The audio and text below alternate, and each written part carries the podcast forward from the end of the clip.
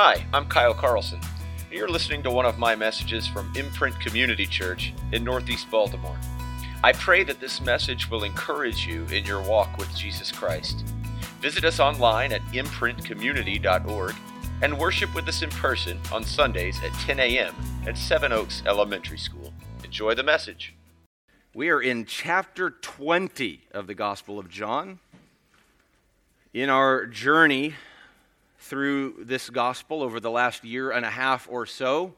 We've walked with Jesus through various public miracles. In fact, John has recorded seven of them for us within the first 12 chapters of John's gospel.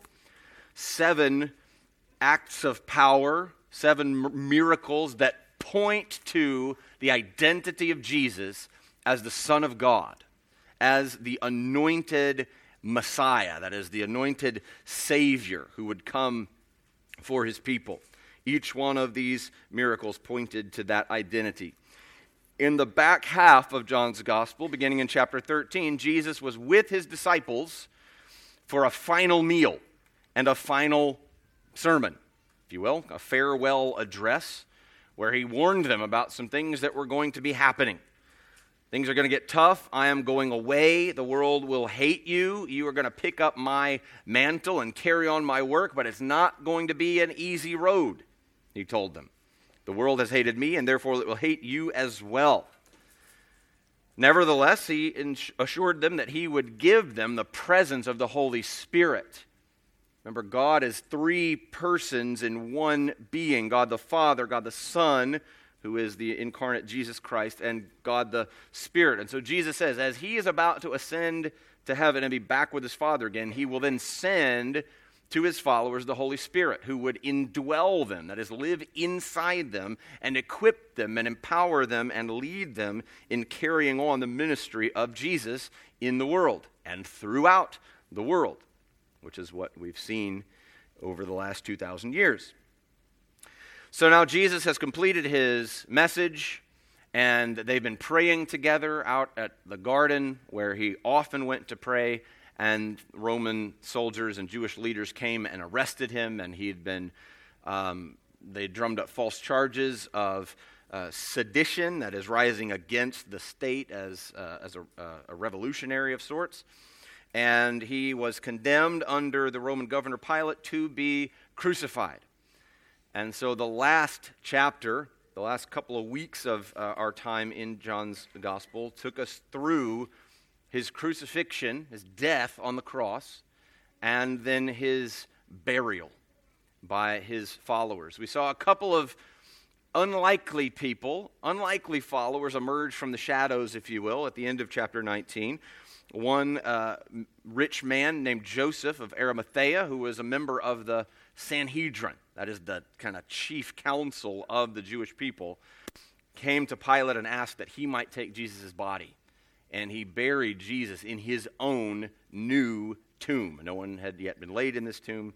And so, Nic- uh, so uh, Joseph publicly aligned himself with Jesus in this way. And at the same time, Nicodemus, the Pharisee that we saw back in chapter 3 and chapter 7, who had approached Jesus and said, What are you all about?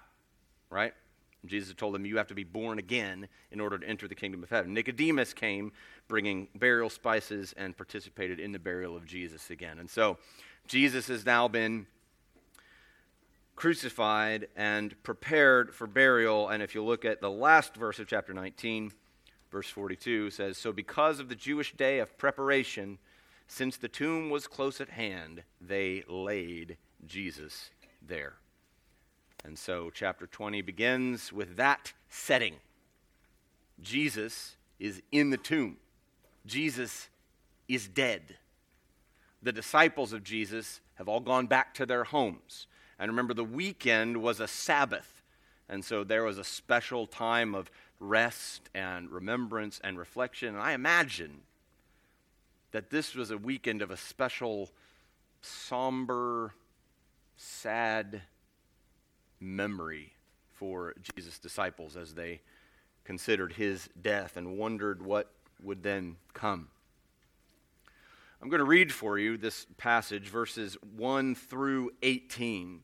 and then we'll walk through these verses and find what the Holy Spirit might have for our hearts to be encouraged and challenged by today. So, beginning in verse 1 of John chapter 20. Now, on the first day of the week, Mary Magdalene came to the tomb early, while it was still dark, and saw that the stone had been taken away from the tomb. So she ran and went to Simon Peter and the other disciple, the one whom Jesus loved, and said to them, They have taken the Lord out of the tomb, and we do not know where they have laid him. So Peter went out with the other disciple, and they were going toward the tomb. Both of them were running together, but the other disciple outran Peter and reached the tomb first. And stooping to look in, he saw the linen cloths lying there, but he did not go in. Then Simon Peter came, following him, and went into the tomb.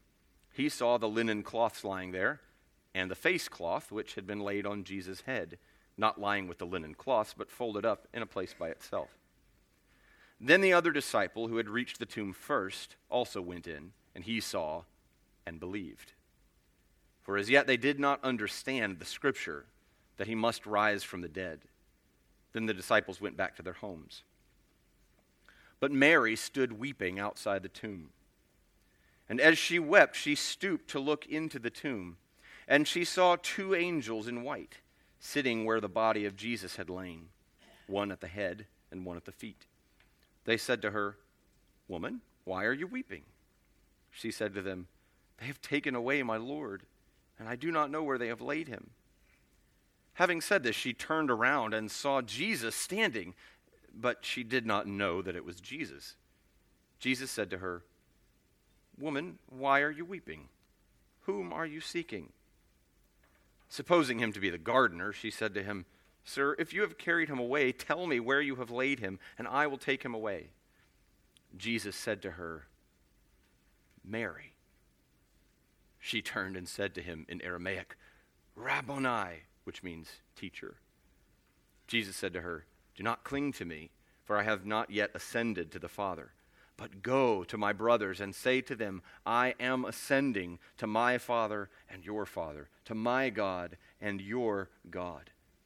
Mary Magdalene went and announced to the disciples, I have seen the Lord, and that he had said these things to her. It's a familiar story, well known verses, even the way that it unfolds for anyone who's been in church services for any period of time probably heard this, probably read this, maybe even heard sermons preached on this passage. And so we have the danger of overfamiliarity kind of robbing us of the, the, the unfolding of it. We read John 20, verse 1, first day of the week, Mary Magdalene, we know what happens. Mary doesn't know what happens. The disciples don't know what happens. So it's hard for us to slow down and see the unfolding of this narrative from their perspective, from their vantage point. But I think it's worthwhile to try to do that, to try to put ourselves there in that moment to whatever extent that we can to try to see how this unfolds.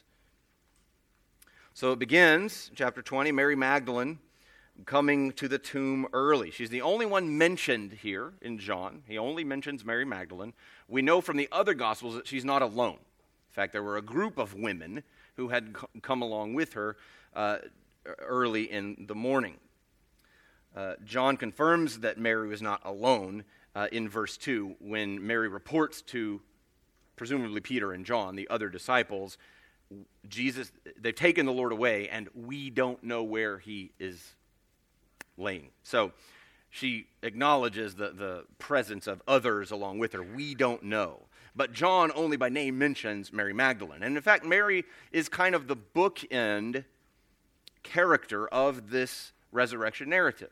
We'll see some significance to that a little later on. But Mary begins this narrative as the only one named going to the tomb early. And of course, it ends with a scene with Mary and Jesus one on one. Uh, Luke told us in 24 that they were coming, these women came to the tomb with burial spices. So it appears that in their haste on the Sabbath day, as the sun was setting on Sabbath, they were hurrying to get Jesus' body down from the cross and prepared for burial and in a tomb so that they wouldn't be working and burying a body during the Sabbath. And so it seems that some of their work was undone. So they had come back now the morning after the Sabbath to finish what they had started. So they brought some more spices to pre- prepare his body. And of course, when they get there, they find the stone that covers the door has been moved away.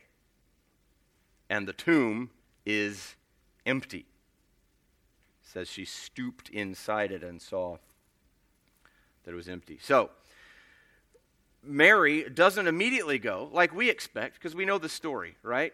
Mary should get there, find the stone rolled away and the tomb empty, and go, Jesus is risen, right?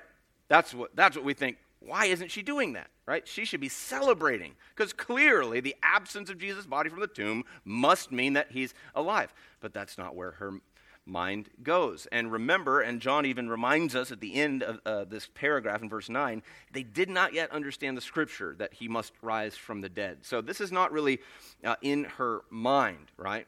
Uh, D.A. Carson points out well, this is another aspect of this.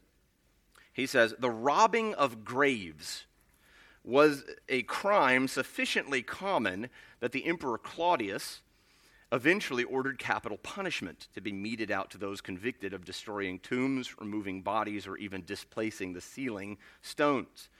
So, in fact, it was a fairly common practice of the day for people to rob graves, which sounds sort of unfathomable to us, but this was a common uh, crime that had to be dealt with.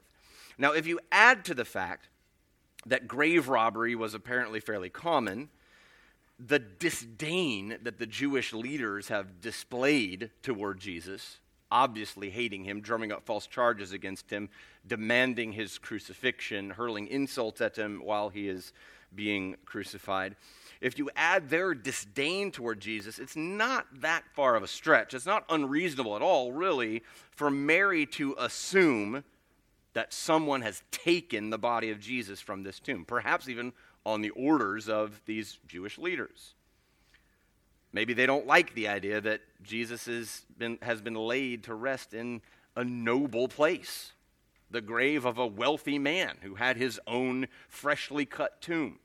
So perhaps she thinks somebody who doesn't like Jesus wanted him out of this nice burial place. And so they've removed his body and done something with it. So, at any rate, resurrection is not on her mind when she finds the tomb unoccupied. And so she is afraid and confused and concerned for her Lord and for the dishonoring of the body of Jesus. And so she goes back to Simon Peter and the other disciple, which we've come to see throughout John's gospel, refers to John himself.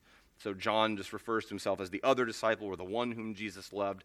And so the other two main players in this portion of the passage are Simon Peter and John, who's writing this gospel. And so Mary uh, goes back to Simon Peter and John, and she says in verse 2 They have taken the Lord out of the tomb, and we do not know where they have laid him. This would be another opportunity for Peter and John who clearly, I mean, they're the front, they're the leaders of this group of disciples, they're Jesus' right hand guys. Surely they'd be prepared to say, No, no, Mary, check it out. If the tomb's empty, that means he's risen, right? That means he's alive. Because he told us. That's, we knew that was going to happen, right? But they don't do that. They're apparently just as confused and concerned as Mary is. And so they get up and they head toward the tomb. And we get this kind of funny little detail of John and Peter kind of racing each other to get there. And John, of course, says he had the edge. Like he, he, the other disciple outran Peter and got there first. A uh, little bit of competition, perhaps. But he seems to pause at the mouth of the tomb and give Peter deference. And so Peter, not uncharacteristically, just jumps right in as the first one in, right? First guy out of the boat, first guy to take out the sword and try to lop off the head of one of the guys arresting Jesus. This is Peter, right? So they get to the tomb, and in he goes. I'm not stopping at the mouth of the tomb. I'm going in there to see what's up. And so John and Peter now are at the tomb. And we see, again, an unfolding of information. So in verse 5, when John gets there first, he says, Stooping to look in, he saw the linen cloths lying there, but he did not go in. So Mary just saw that the tomb, the stone had been rolled away, and the, the tomb appeared to be empty. John now gets a little closer, looks a little bit more intently, and he sees the, the grave clothes, the, the cloths that they had wrapped the body of Jesus in when he buried. They sees the cloths lying in the tomb. And then Peter sees one further detail in verse 6. Simon Peter came following him and went into the tomb. He saw the linen cloths lying there. That is exactly what John had just seen. And the face cloth which had been on Jesus' head, not lying with the linen cloths, but folded up in a place by itself. And so we have the unfolding of information in a way that, that, that gives this the ring of authenticity. This is an eyewitness account with the de- level of detail at who was there first and who saw what and how it unfolded. And so we have just another added confidence that John is writing what he has seen, what he has witnessed himself. But I think that the, the description of the linens, because we have a couple of verses here, right, about what they see. And John sees the, the, the linens lying there. And then Peter saw those linens and the face cloth, which was taken off and folded and set in a place uh, not with the others. I think there, there's maybe two functions of the, the grave cloth discussion. Number one is it pokes a hole in the stolen body theory. Uh, though the opponents of Jesus, who obviously did not want to give any credence to the notion that Jesus had risen from the dead, came up with the idea to promote the idea that the disciples of Jesus had actually removed his body to make it look as though he had risen. And in fact, we see in Matthew 28, that's exactly what the, uh, the, the, Pharisees and the Sanhedrin are doing. They're coming up with this, this story. Well, this is what we'll say. They've clearly just taken the body of Jesus away, so it would look like they've risen. However, if there are grave clothes and a folded head cloth lying in a separate place in the tomb, what grave robber is going to take the time to unwrap the body of Jesus and fold the cloths and lie them back in place and then do away with the body of the, if they're robbing the grave a they're in a hurry. B they probably don't want to actually touch the body itself. They'd probably be glad for some cloths between them and the body right? So it doesn't make sense for grave robbers to take the body of jesus but leave the clothes in this nice folded way right? That just it's ridiculous. So it, it pokes a hole in that theory. Anybody who tries to say and even down through history, there have been those who say Jesus didn't really rise from the dead. His followers just staged it to make it look like that. Well, we got an eyewitness account here saying that they found grave clothes folded in a pile. I doubt somebody stole the body of Jesus in order to make that happen. The second function that I think this has is that it contrasts the resurrection of Jesus with the resurrection of Lazarus. If you remember back in John 11, the kind of final public miracle that John had recorded for us. In John 11, Jesus raises Lazarus, one of his friends who had been sick and died. Jesus raises Lazarus from the dead. And in 1144, as he stands in front of the tomb and calls out to Lazarus, he says in a loud voice, Lazarus, come out, right? And 1144 says, The man who had died came out. But here's how he, the condition he was in his hands and feet bound with linen strips, and his face wrapped with a cloth. Jesus said to them, Unbind him and let him go. So Jesus had to order his family to unbind him, right, so that he could be loose of the cloth and free to move about. Jesus, in his own resurrection, needed no such assistance. He was apparently in no hurry and was able to remove the grave clothes in an orderly way and simply set them aside. Done with that. I don't need grave clothes anymore. The grave is done, the grave is behind me. This is finished. I'm moving on. So they have found an empty tomb, and they have found cloths and this uh, cloth covering the head of Jesus lying neatly folded up. And verse 8, look at this, look at this. This is, this is John's response to what he sees. The other disciple, that is John, who had reached the tomb first, also went in, and he saw and believed. He saw and believed. That theme is going to come up again even later in this chapter the seeing and believing piece. If you remember the Apostle Thomas and Jesus' interaction with him, which we'll talk about next week. Seeing and believing is another theme that's going to come back up. So John has gone into the tomb and he sees and he believes. He doesn't give us a lot of detail about what exactly was in, the, in his mind, the content of his belief, but you've got to assume that his belief must have been at least a dawning of the realization that Jesus had come back to life, that Jesus is not here, and it's not because he's been stolen, it's because he is alive again. And so John seems to be the first one there, not just first one at the tomb, but the first one to arrive at the conclusion of faith. Jesus has defeated death. Jesus is alive. And he reminds us there in verse 9 For as yet they, that is the rest of the disciples, did not understand the scripture that he must rise from the dead. And in fact, that's in keeping uh, with Luke 24 12 when it speaks of them leaving the tomb. It, it, Luke says that Peter went away wondering to himself what had happened. So that seems to be consistent with as they leave the tomb together. John is maybe already there. He's already convinced Jesus must be alive. And Peter is like, I'm just, I don't, I'm not sure. I don't get it. So we have this seeing and believing, or believing before you see kind of a, uh, an interplay going on. So John has seen and believed. And so that's basically the first half of this, uh, this narrative, and it really just all deals with an empty tomb, right? We haven't seen Jesus yet, or heard from Jesus yet, or met the angels yet. There's no explicit announcement or proof, so to speak, that Jesus is alive, except what is implied by the empty tomb. And so we've seen how they've kind of interacted with that. And the disciples, verse 10, went back to their homes.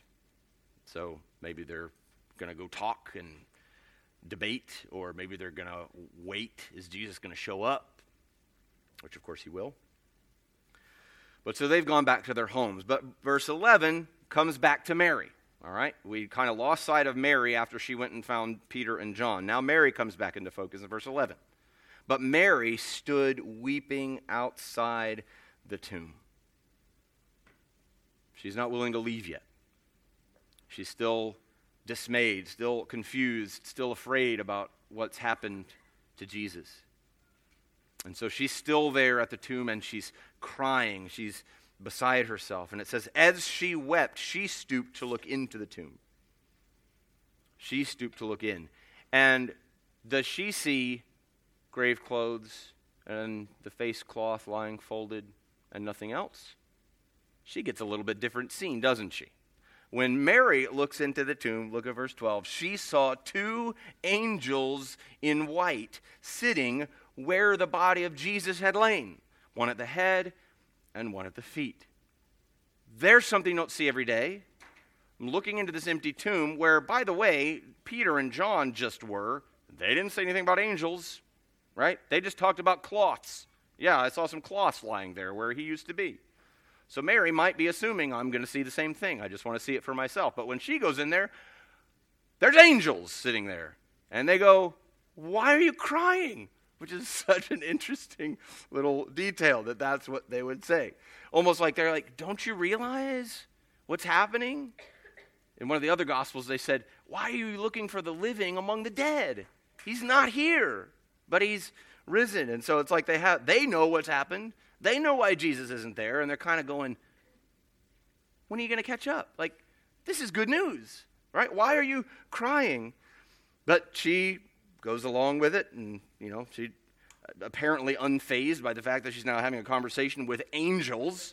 Goes, well, they've taken away my Lord, and I don't know where they've laid him. I might have a few more questions in my mind if I'm talking to angels in this empty tomb, but Mary's very single minded. I got this one focus. Where is Jesus? Where have they laid him? Angels, hey, maybe you know. Where's Jesus? Where'd they put him? Right? So suddenly, in this moment, she becomes aware of somebody behind her. You know how you could tell when someone's coming up behind you, right? You're like, who's, who's there? So Mary kind of does that. She turns and she sees someone that she thinks is a gardener, right? They're like, okay, okay, we're, maybe we're getting a little closer. Come on, come on. Jesus is there. He's standing right there, but she doesn't know that it's Jesus. And so, what does Jesus do? He says the very same thing.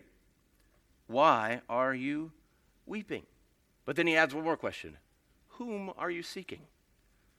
Which is the very same question, if you recall, that he asked Judas and his betrayers, the, the Jewish leaders, back in chapter 18 when they came into the garden where Jesus and his disciples were praying. Jesus asked, Jesus came forward and said, Whom do you seek? And that, of course, would lead to his arrest and crucifixion. Now Jesus stands in front of Mary and he says, Whom do you seek? Who are you looking for? And supposing that he must be the gardener, she says, Where have you taken him? If you've moved, moved him somewhere, just let me know. I'll go get him. Now, the, the, the, the presence of a gardener makes sense because John told us back in chapter 19 that this tomb was in a garden. 1941 said, Now in the place where he was crucified, there was a garden. In the garden was a new tomb, which no one had yet been laid, and that's where they laid him. And so there's apparently this uh, a pretty sizable garden. And so she sees a guy that she doesn't recognize immediately. Maybe he's tending the grounds, right? Maybe he's a gardener. And so she asks him, the same question. If you've carried him away, tell me where you've laid him, and I will take him away. Actually, that's not even the form of a question at all. It's more like she's getting kind of testy. Like, this is like, just tell me, right? If you took him away, just tell me where he is. I'll get, I'll get him out of your hair, and we'll be on with our day, right? Like, just tell me where you've laid him. And again, again, we go like, why don't you recognize this as Jesus? Right? You know him. You followed him. You were at the cross with him. Why doesn't, why doesn't it compute? I think there are a couple of reasons that we could sort of extend some grace to Mary. Number one being, Jesus probably looks a little bit different. The last time she looked at Jesus, he was mangled and bloodied and lifeless. Now she's looking at a perfectly whole, healthy, strong Jesus. In fact, in his resurrected body, which we have some clues later in the gospel, can do some different stuff than a normal body, like walk through doors that are locked and appear on a lake and things like that. So he's a little different than the last time she saw him, and she's so beset with grief and confusion and concern about where the body of Jesus has gone, he's still dead in her mind, right? Jesus is still dead, and somebody's carried him away. So she doesn't get that this is who he is. If you've carried him away, just tell me where he is, and I'll go take care of him. And Jesus stops her. And I love this. This is so beautiful. He just goes, Mary. Just Mary. That's all he's got to say. Just her name. And immediately she knows. Immediately she gets it. She turned and cried out in Aramaic, Rabboni, which means teacher. Master, Lord, it's you. There's immediate recognition when she hears Jesus speak her name. And I can't help but think of the words of Jesus in John chapter 10, verse 3, where he spoke of himself as the good shepherd. He said, The one who enters by the door is the shepherd of the sheep. To him the gatekeeper opens. Listen to this the sheep hear his voice. And he calls his own sheep by name and leads them out. When he has brought out all his own, he goes before them, and the sheep follow him, for they know his voice. He calls them by name, and they know his voice. So Mary can't recognize that Jesus is alive, and she can't recognize that this guy that she thinks is a gardener is actually the Lord until he calls her by name, Mary. And she goes, Teacher, Rabbi, it's you. It's you. And obviously, she's wrapped herself around him and is hugging him and holding to him because he says to her in verse 17, Don't, don't cling to me which is not harsh like, get off me, don't touch me, what are you doing? It's not like that. This is all about purpose. This is all about the mission that God would have him to accomplish because he says, I have not yet ascended to the Father. So he's risen from the dead, he's still there on the earth. But there's a day just around the corner where he is going to go back to heaven. He's going to ascend to heaven to be with his Father again. And he says, That hasn't happened yet. Don't, don't cling to me. He's exhorting Mary not to forget the bigger picture of what's going on here. I've not yet ascended to my Father kind of means there's still work to be done. Like we can't just hang out and be like, This feels so cool. It's great to be together again let's move. Because then he immediately gives her an assignment, right? Don't cling to me. I have not yet ascended to the Father. But, what does he say? Go. But go to my brothers. Do you think he's talking about his, like, actual biological brothers here? That's not who Mary goes and talks to. She goes and talks to the disciples. Go to my brothers and say to them, I am ascending to my Father and your Father, to my God and your God. What warmth and affection and grace that Jesus holds in his heart for his disciples as goofy as they've been, as slow to understand as they even still are, as weak as they were on the night of his crucifixion when most of them bailed and Peter actually even denied that he knew who he was, Jesus' thought for his disciples is my brothers need to know. Go tell my brothers. I'm going to my father and your father. We share. My father is your father. My God is your God. We're a family this brotherhood with Jesus, this joint identification with God as Father, is available to us because of the resurrection. Because Jesus has risen from the dead, there's a pathway that he has opened that gets us back to God. And by simple faith, we can join his family. The mercy, the kindness extended in those simple words, my brothers my Father and your Father, my God and your God. Back in the beginning of this gospel in John 1:12, John had said that he came to his own people and his own people did not receive him. But 112, as many as did receive him, even those who believed in his name, he gave the right to become what? Fill in the blank. Children of God we have the right to become children of God through faith in Jesus. Because he was crucified for our sins and he rose from the dead and defeated the grave and death forever. If you will receive me, if you believe on my name, I give you the right to be a child of God. You get to be one of my brothers, my sisters. My father is your father. Praise God. And so Mary responds obediently, having now been essentially the first to be commissioned by the risen Lord to proclaim his resurrection. He go, she goes to the disciples in verse 18. Mary Magdalene went and announced to the disciples, I have seen the Lord. And that he had said these things to her.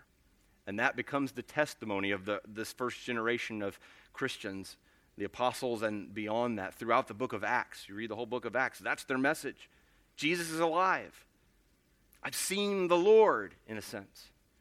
Really, in a way, that becomes the witness of all Christians down through the ages. We haven't seen him with the eyes of our bodies in the same way that Mary did and that Peter and John and the other disciples would in the coming verses but in the life of the church, in the power of the Word of God, through the presence of the Spirit of God, we see. We've seen the Lord. We've seen the Lord at work and among His people. And so we have this message to announce I have seen the Lord. He's alive, and He's inviting people to come by faith and to become children of God. And so this passage sort of bookends, begins with Mary grieving and confused at the tomb, and ends with her joyful confident proclamation of the risen Christ. He is alive. I have seen the Lord.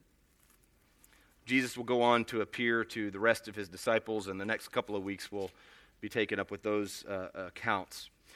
But I want to pause here and just talk about two important things that I think we see in these verses. Two important truths that we can take in from this. Certainly not exhaustive, there's more that could be said.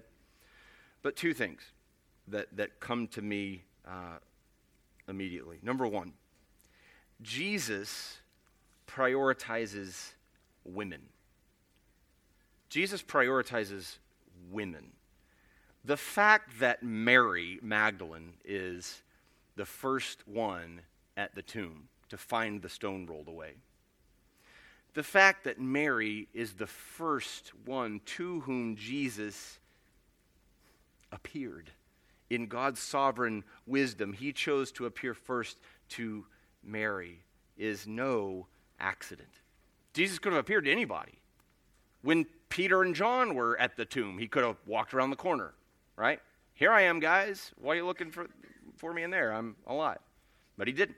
He could have appeared to them when they were at their homes, hanging out in groups, wondering what was going to happen next. But he didn't. His first appearance was to this woman, Mary Magdalene. Culturally strange to be sure. In this day and time, in a court of law, a testimony of a woman would not even be admissible. They wouldn't even receive a woman's word as truthful. That's not credible testimony. It's not all that dissimilar from our own day in some ways. There's certainly been progress made, but women are nevertheless still victims of marginalization, objectification. And I think that in our me Too cultural moment, it's good for us to be reminded of the worth and the priority that Jesus places upon women. In his sovereign choice to appear first to Mary and to commission Mary to be the first evangelist, in a sense, of the risen Christ, we shouldn't miss that. God's heart for women is to raise them up and to, to see them as co heirs of the grace of life. That's the language that Peter himself will use in one of his letters later in the New Testament. So we need to not miss that. We need to make sure that we value and dignify and protect and honor women as the people of God. And the second thing, and I think this is maybe the overarching truth of, of these verses, is that Jesus keeps his promises. Jesus keeps his promises. He does what he says he's going to do. Look, looking back at verse 9, where John told us that as yet they did not understand the scripture, referring to the Old Testament, the Hebrew scriptures. They didn't understand the scripture that he must rise from the dead. So, in order for the scriptures to be true and fulfilled, Jesus had to rise from the dead. The resurrection was necessary in order for God to keep his word. And guess what? He Kept his word. He raised Jesus from the dead. Now, he could have in mind here some specific Old Testament references, like Psalm 16:10 that says that you speaking to God, you won't let your holy one, that is your anointed one, see corruption. In other words, to lie decaying in a grave could refer to the resurrection. In Isaiah 53, we usually go to this passage to talk about the suffering of Jesus right? He was stricken and smitten by God and afflicted, and we regarded him as, you know, nothing to be noticed. But the final verses of that chapter actually have to do with new life. So Isaiah 53:10 says, "When his soul makes an offering for guilt, which is what he's done on the cross, he shall see his offspring. He shall prolong his days." Seems to speak of even life extending and ministry extending after his suffering. So there are, and there are others, there are Old Testament verses that perhaps are in John's mind. But I think it's more likely that John has in mind the broader themes of Old Testament teaching and prophecy. Just like Jesus would in Luke 24, after he's risen from the dead, and he joins some disciples on the road to Emmaus who also don't recognize him as Jesus, interestingly. And they're talking about what just happened. There was this fellow that, you know, you must be the only person in Jerusalem that doesn't know. Right? Jesus is totally playing dumb, like he has no idea what's happening. And so they start telling him about how this one they thought would be the Messiah has been crucified. And since he's been crucified, he clearly isn't the Messiah. And so Jesus begins to show them from the Old Testament scriptures how all of that was about him and how he must die and rise again. So, Jesus' understanding of the Old Testament, of the Hebrew Scriptures, is that it all points forward to what he would accomplish in his life and his death and his resurrection. All the Old Testament speaks of this. And Paul would use a similar tactic in 1 Corinthians 15, where he says, I delivered to you what is of first importance that Christ died for our sins in accordance with the Scriptures that he was buried, and that he was raised in accordance with the scriptures. Again, seeing as, the, as a whole the Old Testament scriptures pointing forward to Christ, not just in his work as mediator and sin bearer, but in his work of defeating death and becoming the victor over sin and the grave. The Old Testament is all about the death and resurrection of the Messiah for the deliverance of his people if you read the Old Testament with that in view, you're reading it like Jesus does. You're reading it like Paul does. That's how we're supposed to look at the Old Testament. So, all of these promises have been made for centuries to the Jewish people through these scriptures. Jesus fulfills them by rising from the dead. More immediately, back in John chapter 2, right after Jesus performed his first public miracle of turning water to wine, he enters the temple in Jerusalem and he sees people selling birds and, and goats and stuff for sacrifice, and he gets a little upset. And he drives them all out, and he cracks the whip, and he says, You've turned my father's house into a house of thieves, right? Remember all that?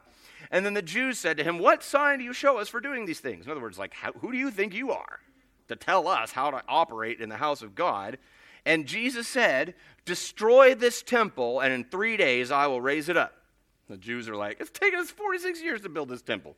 You're going to rebuild this thing in three days? But then John tells us he was speaking about the temple of his body.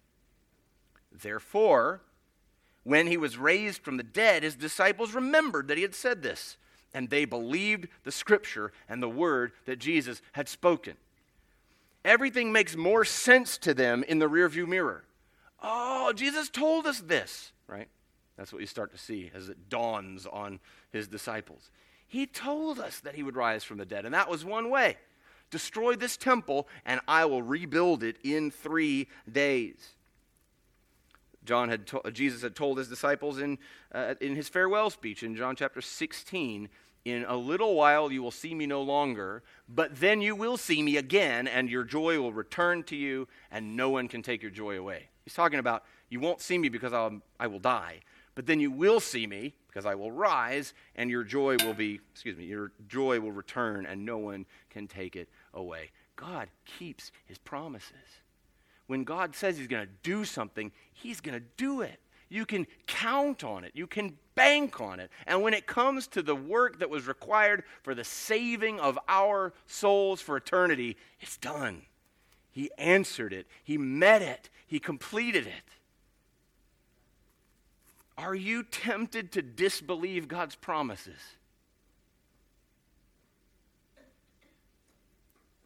What promise of God from His Word are you slow to believe even today? I don't know if that's I don't know if God's really going to do that. I don't know if He's really going to come through. You know, maybe you're tired of doing the right thing. Right? Maybe you've patiently, persistently been serving God, but you feel like it's not getting you anywhere, it's not doing any good, no one's noticing. You're tempted to give up, to throw in the towel. But remember God's promise in Galatians 6 9. Let us not grow weary of doing good, for in due season we will reap if we don't give up. So if you're like, I just don't know if it's worth it to keep serving God and doing the right thing, he says, just keep going. You will reap what you sow, right? The reward will come if you don't give up. Maybe your conscience is burdened with guilt over your own sin. You struggle to believe that God has truly forgiven you. Yeah, I walked an aisle. Yeah, I was baptized. Yeah, I prayed to ask Jesus into my heart. Yeah, I think I believe in him, but I'm just such a mess of guilt and shame, and I just don't really know if God's really forgiven me or accepted me. Hear the promise of God in 1 John 1 9. If we confess our sins, he is faithful and just to forgive us our sins and to cleanse us from all unrighteousness. That's settled truth. That's a promise. If you confess your sins, he forgives you. Period. If you've trusted in Christ for salvation, his mercy covers you. Rest in that. Why is that even possible? Because Jesus rose from the dead. Jesus' resurrection from the dead proves to us that God keeps his promises and that he has given us the power to persevere in faith and to reap his reward in due time.